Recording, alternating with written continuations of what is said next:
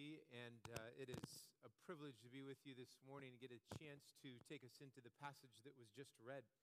I know that um, Melissa took a few moments to lead us in prayer, and I am very grateful for that. Um, I love time spent in prayer. I would like to remind you of a couple things that I hope are on your prayer list as you move into this week. Um, one of the things that stands out to me is do you want me to switch, Prentice? Would you prefer that? It's okay. Would you prefer I take the handheld? Okay.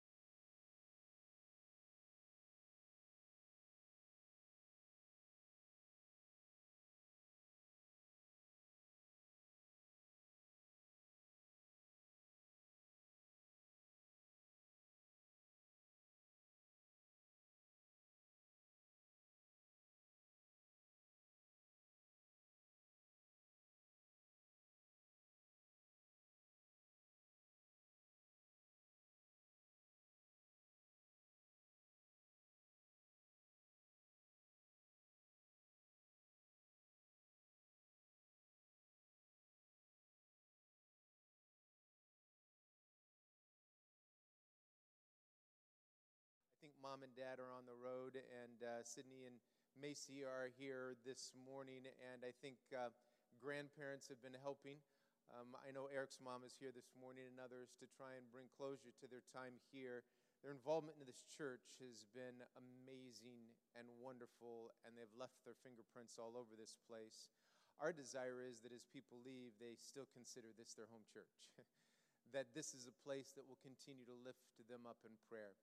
So I hope that will be true for the Groves and for others that you know of this summer that are leaving and going some other place, that you will help us to extend the ministry of this place long past the four walls of these buildings and far beyond the boundaries of this city or county, that uh, God's work's not bound in any fashion by those things.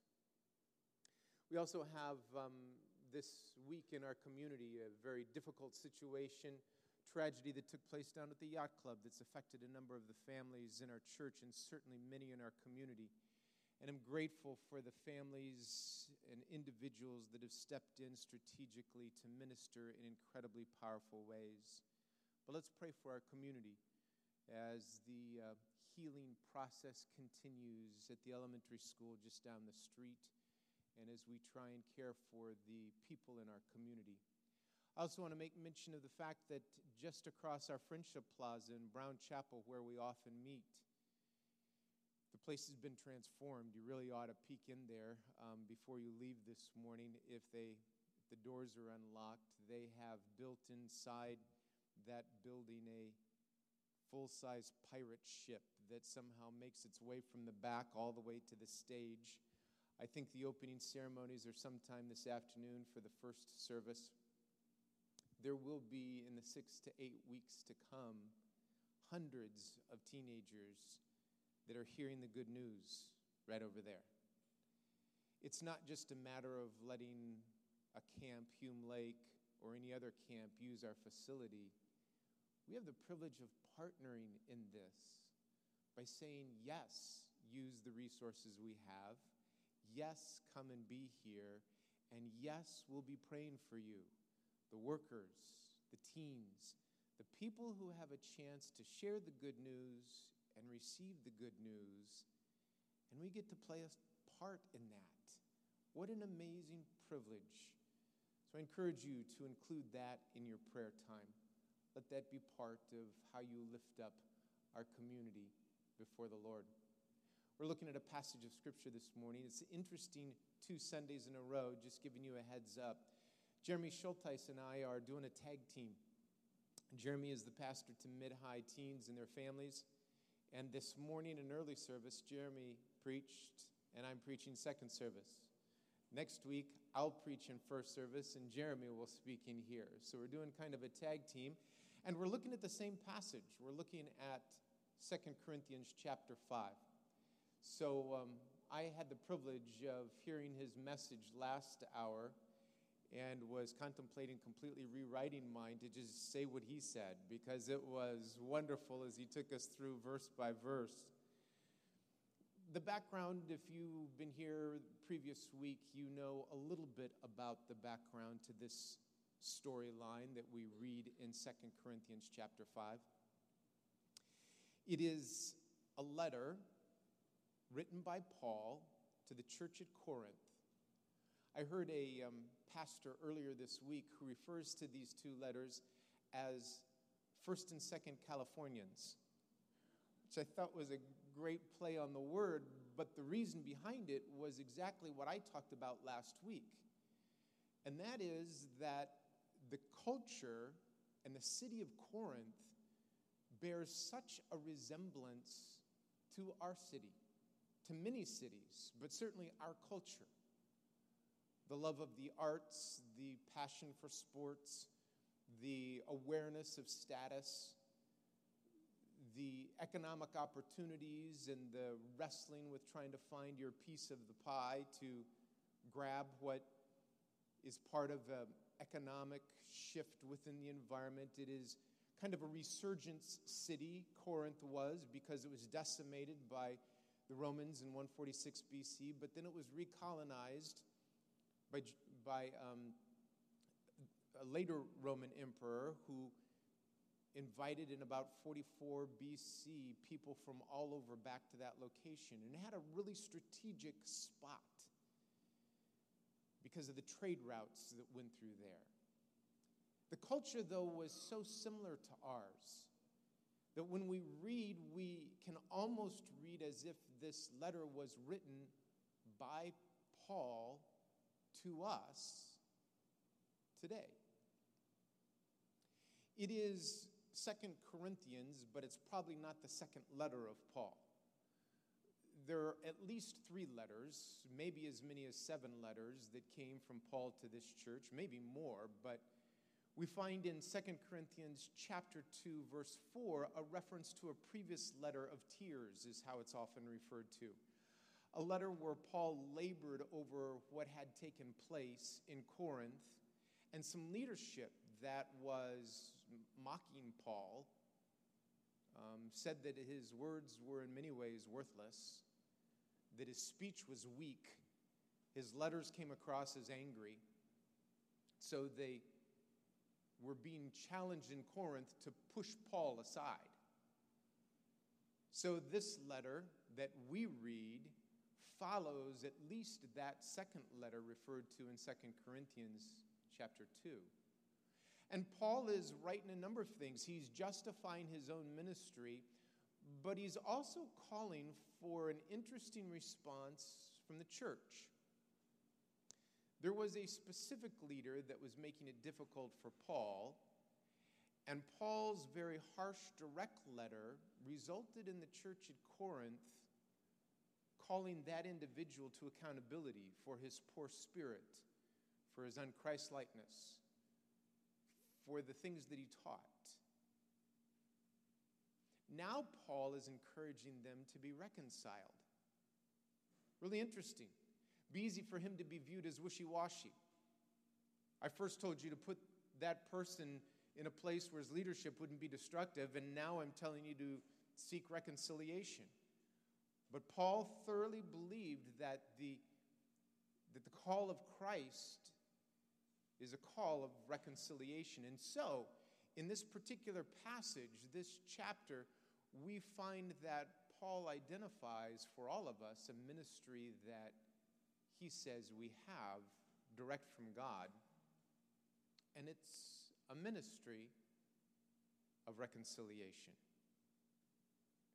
The reconciling that takes place through Christ between us and God, and then the reconciliation that takes place in community between one another. So, in verse 16 of this passage, we find that God, that Paul says, first and foremost, we have new eyesight. That new eyesight enables us to view others in a new way, not through the means of this culture, but to view others through the cross. Jeremy does a great job with this particular verse and the few that follow, so I'm not going to spend much time here, but I'm going to invite you to part two next week as he unfolds some of 16, 17, and 18 for us. But I'll just mention that in this passage, Paul says we have new eyesight, we are part of a new covenant, a new community. And that new community changes the way in which we view one another. Then, thirdly, we have this ministry of reconciliation. And to describe all of that in verse 20, Paul says that we are ambassadors for God. We are ambassadors for the kingdom. Now, that may not be very daunting to you, but it is a startling commentary for me to read. Because I have in my mind the kind of individual that I would select to be an ambassador, an ambassador from one country to the next. I don't know if you can think in your memory of any ambassadors that you know of. There are some who have been rather famous, some who have had famous lives prior to becoming ambassadors. They went into politics and then got an assignment to another country. I'm not sure if you fully understand the role an ambassador plays, but the ambassador in another country becomes the voice of this country in that location, speaks on behalf of the President of the United States or if the ambassador is to the United States from another country, speaks on behalf of the leader, the prime minister, or the president of that country. There's a wonderful billboard on um, Rosecrans. There's a picture of a man, and you're supposed to be drawn to that particular individual as having a lot of credibility and the desire to um, do some of the things that that individual does. In this particular case, it's uh, to drink something that that person drinks. But the line that says at the top is, he has his wetsuits tailored. I love that line, as if that's the ultimate cool. Somebody who is so cool that they take their wetsuits in and they get them tailored. I am so at the other end of the spectrum on that. That guy I can see maybe being an ambassador from whatever country to this country or vice versa. Here I was just on the verge of being cool. Was a couple years ago. I bought a pair of Chuck Taylor high top tennis shoes. The problem was it was a crash and burn because I actually bought them to play basketball in, not as a fashion statement. And it all of a sudden is uncool to play basketball in Chuck Taylor high tops as opposed to wearing them. So there was about five minutes when in my house my daughter thought I was cool and then just crashed and burned again.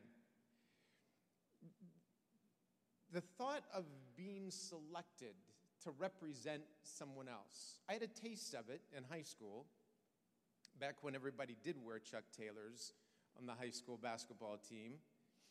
I was selected as the um, team captain my senior year in high school for the basketball team. So, what's great about that is that in many ways, you are expected to speak the voice of the coach in matters that are taking place in the game. So if you need to speak to the ref, if something needs to be done, it's not that you call all of the plays, it's not that you uh, are the one who runs the show. The coach is still doing that, but there are moments when the captain of the team is supposed to speak on behalf of the coach. The problem with this was that the coach knew full well when I was elected team captain by the other team members that I wasn't going to play. So they, he needed somebody who was going to be on the court during the basketball game, so he changed it to tri captains. So we had tri captains. I got to walk out in the middle of the court before the game started, meet the other captains, hear the instructions from the refs, ask any questions, and then I marched to my spot at the end of the bench. So I was almost an ambassador on behalf of the coach, but not quite. What it means to be an ambassador is to be selected to represent the place from which you're coming, and where you go and serve, the place where you are, the embassy, becomes sovereign ground. In essence, it becomes an outpost of the country from which the ambassador resides. Here is an interesting political language that Paul is using. He is speaking into a culture that is very aware of the political climate, the political structure, the power systems that are in play. And Paul is saying, but you, you are Christ's ambassadors. As if God were making God's appeal through you.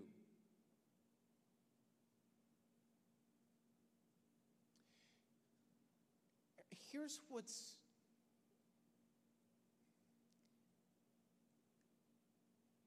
here's something you've heard over and over again, but I'm not sure that I ever fully get the audacity of the gospel. Jesus came, lived a life, was crucified on our behalf, resurrected, and then what seems like the most logical move never happens. For Jesus just to be resurrected to stay on this earth and set up a kingdom and show everyone his resurrection and power, but instead, the resurrection took Jesus to the right hand of the Father, and he entrusted the good news to fishermen and tax collectors and bookkeepers. Entrusted the good news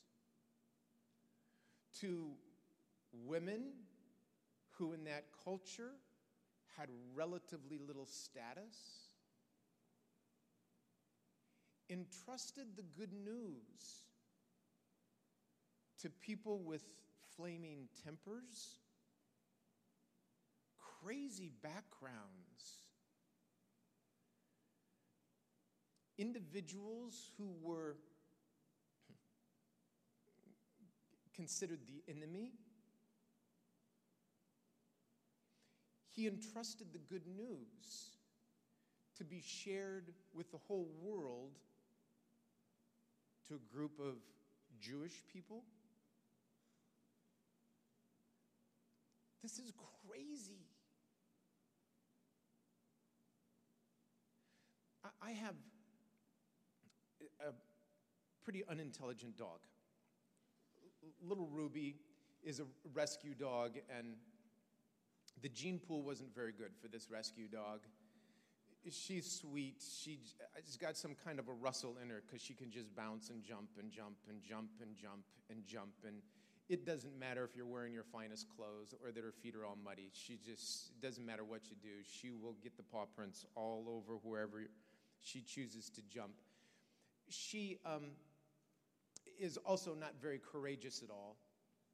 I, I, think I shared with some of you one of the great moments at the dog park that's over in Mission Bay, where I took her, and if there is a, another dog that's anywhere near in sight, she usually runs and hides behind my legs. And this particular time, she didn't get behind my legs fast enough, and there are two Great Danes that came after her, and they just kind of lope along. And she's running full speed the opposite direction, trying to get away from them, and her hair is like in a little mohawk up her spine, panicked that these two huge Great Danes are going to get her. And then the Great Dane owner, seeing what takes place, just offers a little whistle. And these so sweet and gentle Great Danes hear the whistle, turn around, and just start loping back toward their owner. And I'm watching as little Ruby, thinking that somehow she has won the battle, has turned around and is chasing them, barking for all she's worth, thinking she's finally won the battle. So, if I had a message to get to all the dogs of the world. Good news for all the dogs of the world. For me to think that I could entrust this message to Ruby is the same notion of the God of the universe offering for us to be the messengers of the good news. We misunderstand the Great Danes in our life when they're coming at us, when they're going away from us. We misunderstand moments. We mess up decisions. What in the world was God thinking? We are not that billboard on Rosecrans, and neither is that guy. That's some image that gets portrayed. But the thought of us being ambassadors initially is preposterous, and yet it's the truth. Oh God, I don't want to screw this up.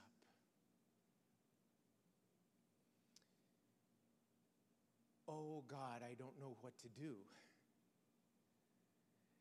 At moments, all I know to do is maybe just jump up and down. And at other times, all I know to do is just retreat. And I think every once in a while, my efforts at being just a little bit bold come across as arrogant, or being a little bit bold come across as incredibly mealy and misunderstood. This truth is in you. And Christ has said, I trust you. To do what? To be ministers of reconciliation. So, what does that mean? Well, it means that we see the world through a new set of eyes. We now see the world through the lens of the kingdom we're representing, being an outpost of the kingdom of God. So that the embassy where we work and live and interact becomes a safe haven for those people who need a safe haven becomes a point of information for those who are needing information about the kingdom that we represent. For those who are looking to build a bridge of reconciliation between where they are and the place that we represent. We are the outpost, and so we look at the places where we live and work through the eyes, through the lenses of the kingdom of God. It also means that as we look through the lens of the kingdom of God, we see the new order, the new creation, the new way by which God is at work. And that's exactly what it is it's new life, it's a new community, it's a community that sacrifices oneself to try and do something for the benefit of others. It's a community that goes the extra mile. It's a community that doesn't turn away from those in need. It's a community that's not driven by power or status, but is driven by hope and love. It's a community that is formed by the boundaries and words that have been spoken by the author of that community. It is a community where love rules. It's a community that grieves with one another and rejoices with one another. It's a community that listens and looks into people's eyes and tries to see when someone is hurting. It's a community that gets outside of their own box in the areas that are most familiar to them and says, I, I want to try and see life through your lens, through your eyes, through your perspective. I, I want to hear your needs.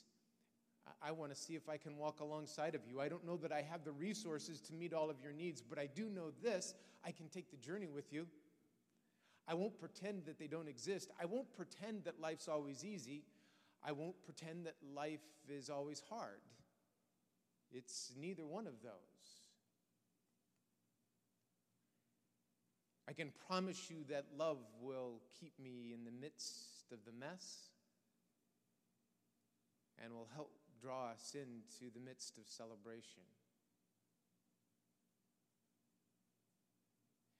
To be an ambassador means that you know that you've been entrusted to be the ones who live out the kingdom. You're an ambassador.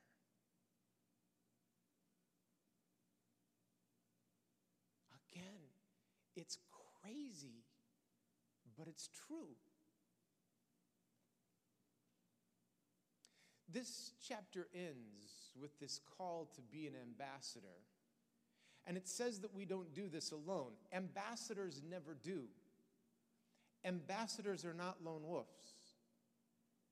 The challenge for the ambassador is to stay so in tune with the ways and directions of the kingdom that you represent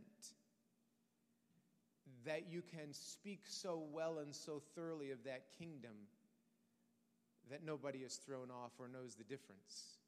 It's as if they don't know that you're not the president because you carry that kind of authority. When Jesus said to his followers, Whoever you forgive, I forgive. And if you don't forgive, then you put a roadblock in my ability to forgive. What you say and what you do is as if God is speaking through you. That's the trust that God has placed in you to represent God's kingdom. I get a little disappointed with chapter breaks and verse breaks because sometimes I feel like it keeps us from seeing a larger context. I love verse 1 of chapter 6 of Second Corinthians. Because in that verse it says, So let us not receive God's grace in vain. This is the New Testament version of the third commandment. The third commandment says, Don't take the Lord's name in vain. Here it says, Don't take the Lord's grace in vain. I think that they are probably the exact same commandment, just with a slightly different use of words. To receive God's grace, but not to be an ambassador, is to receive that grace in vain. To receive God's grace and not to have a ministry of reconciliation, to look for opportunities to build bridges, is to take that grace in vain. It is to actually receive the name of God in vain. To be called a Christ Christian, to be called a Christian is to take the Lord's name. And if we do that, then wherever we are, we are an embassy of the kingdom of God. An embassy of reconciliation an embassy of love, a safe haven where others can come and find God find the same life that has been given to us. Next week, you'll hear some of Jeremy's call to action. What it means to be an ambassador, what it means to step into those places in other people's lives.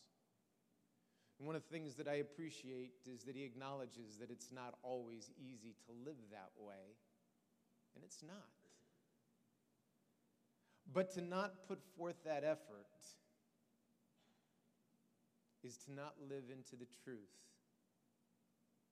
and to not live into the trust that God has placed in you and me.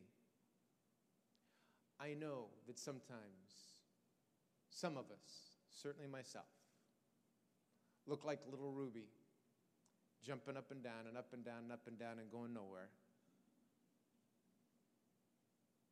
And as crazy as it is to entrust Ruby with a message for dogs,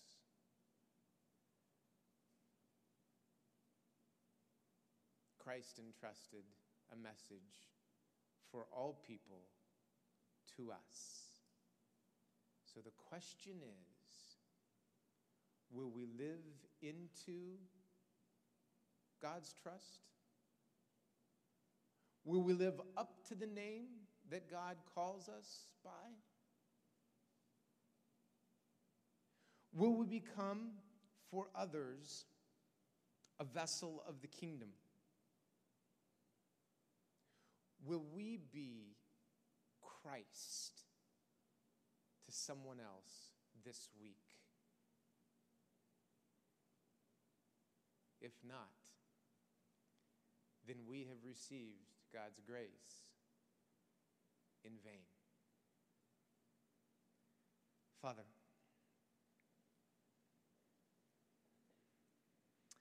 Paul's message feels a little heavy this morning, and yet it also feels like an incredible privilege. It feels heavy because it feels like a bigger assignment than we could ever live up to. But you promised we wouldn't do it alone, that you would send your Holy Spirit to not only be in us, with us, but to be in us. To not only guide us, but to go before us. To not only pour over us, but to pour through us to others. That even in our feeble efforts, we might be your hands, your touch, your breath of life. That we might be your encouragement to someone else. That, that we might be your arm around somebody's shoulder. That we might be your rescuing hand. We might be your bearer of blessing. We might provide some level of hope. There are certainly times, Lord, when we've needed all of those things. And you've provided people into our life to be there at just the right moment. Father, you have placed on us a calling. We have not been called to simply come to church and to find some level of inspiration. We come to this place to worship you and to receive marching orders. The assignment. What country do you send us to as your ambassadors this week? Where is our outpost where the embassy gets established? Where do we get the opportunity to be somebody's helper, someone's friend, someone's kindness?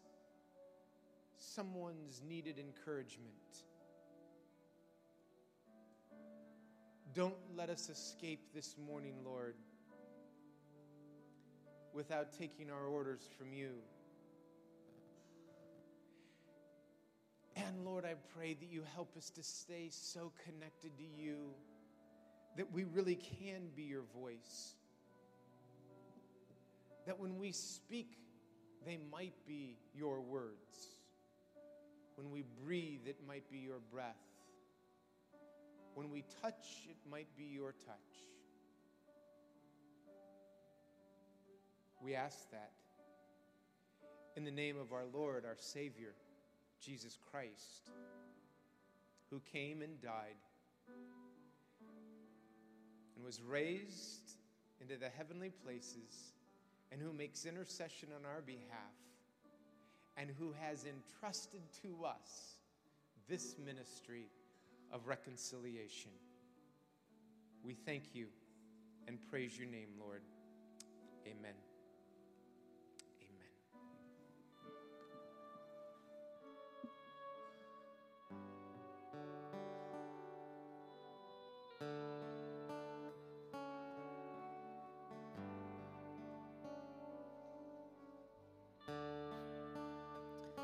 Going to go ahead and read this psalm over us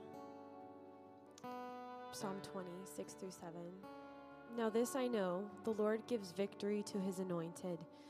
He answers him from his heavenly sanctuary with the victorious power of his right hand.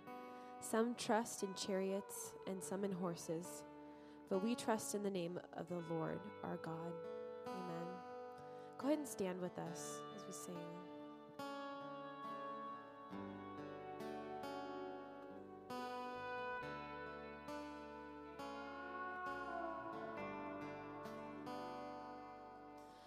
Tis so sweet to trust in Jesus, just to take him at his word, just to rest upon his promise, and to know the say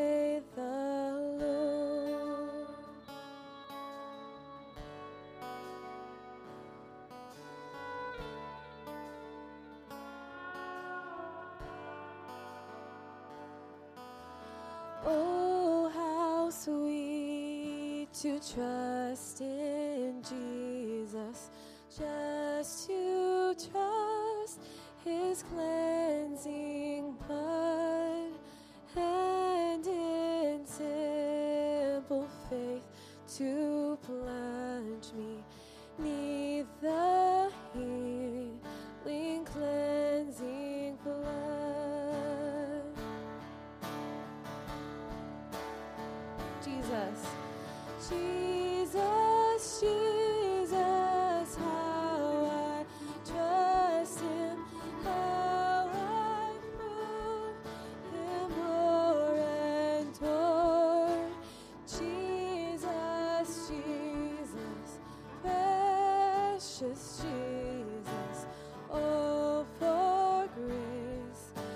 trust Him more.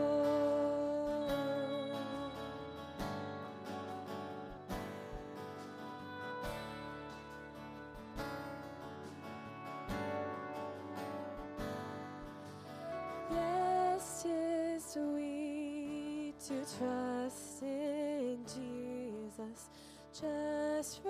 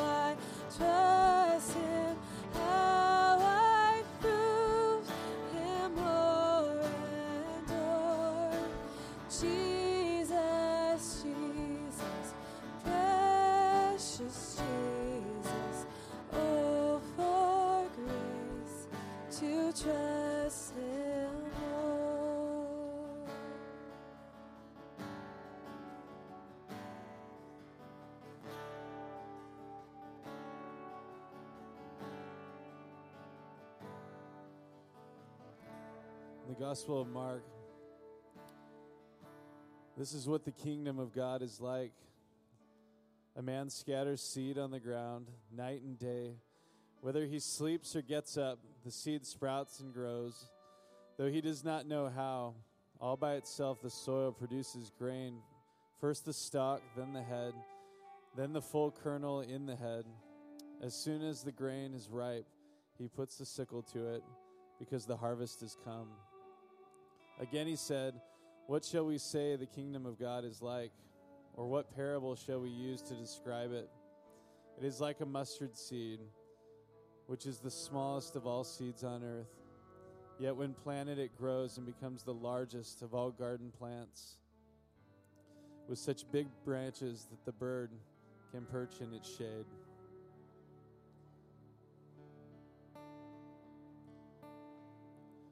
Funny, it didn't all come together for me until just now. As we sing this bridge, let's really sing it. We're going to sing a couple verses and then get to this bridge that just says, I want to take your word and shine it all around, but first help me to live it, Lord. And when I'm doing well, help me to never seek a crown, for my reward is giving glory to you. Let's make that our prayer this morning.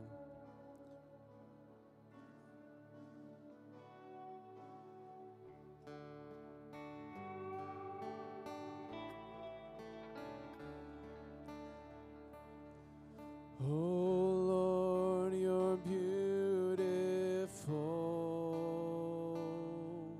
Your face is all I see. And when your eyes are on this child, your grace abounds to me. Light the fire. Oh Lord, please light the fire that once burned bright and clear. Replace the lamp of my first love that burns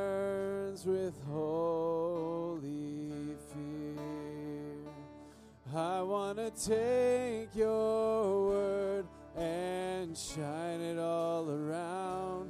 First, help me just to live it, Lord. And when I'm doing well, help me to never seek a crown, for my reward is giving glory to you. Sing that out. I want to take your word and shine it all around. First, help me just to live it, Lord. And when I'm doing well, help me to never seek a crown, for my reward is giving glory to you.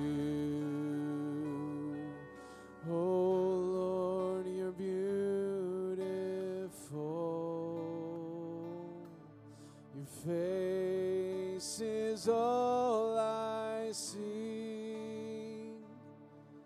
And when your eyes are on this child, your grace abounds to me.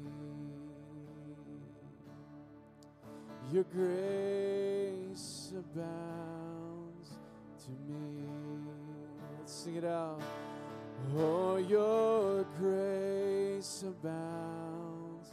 to me. Amen. I don't want to leave.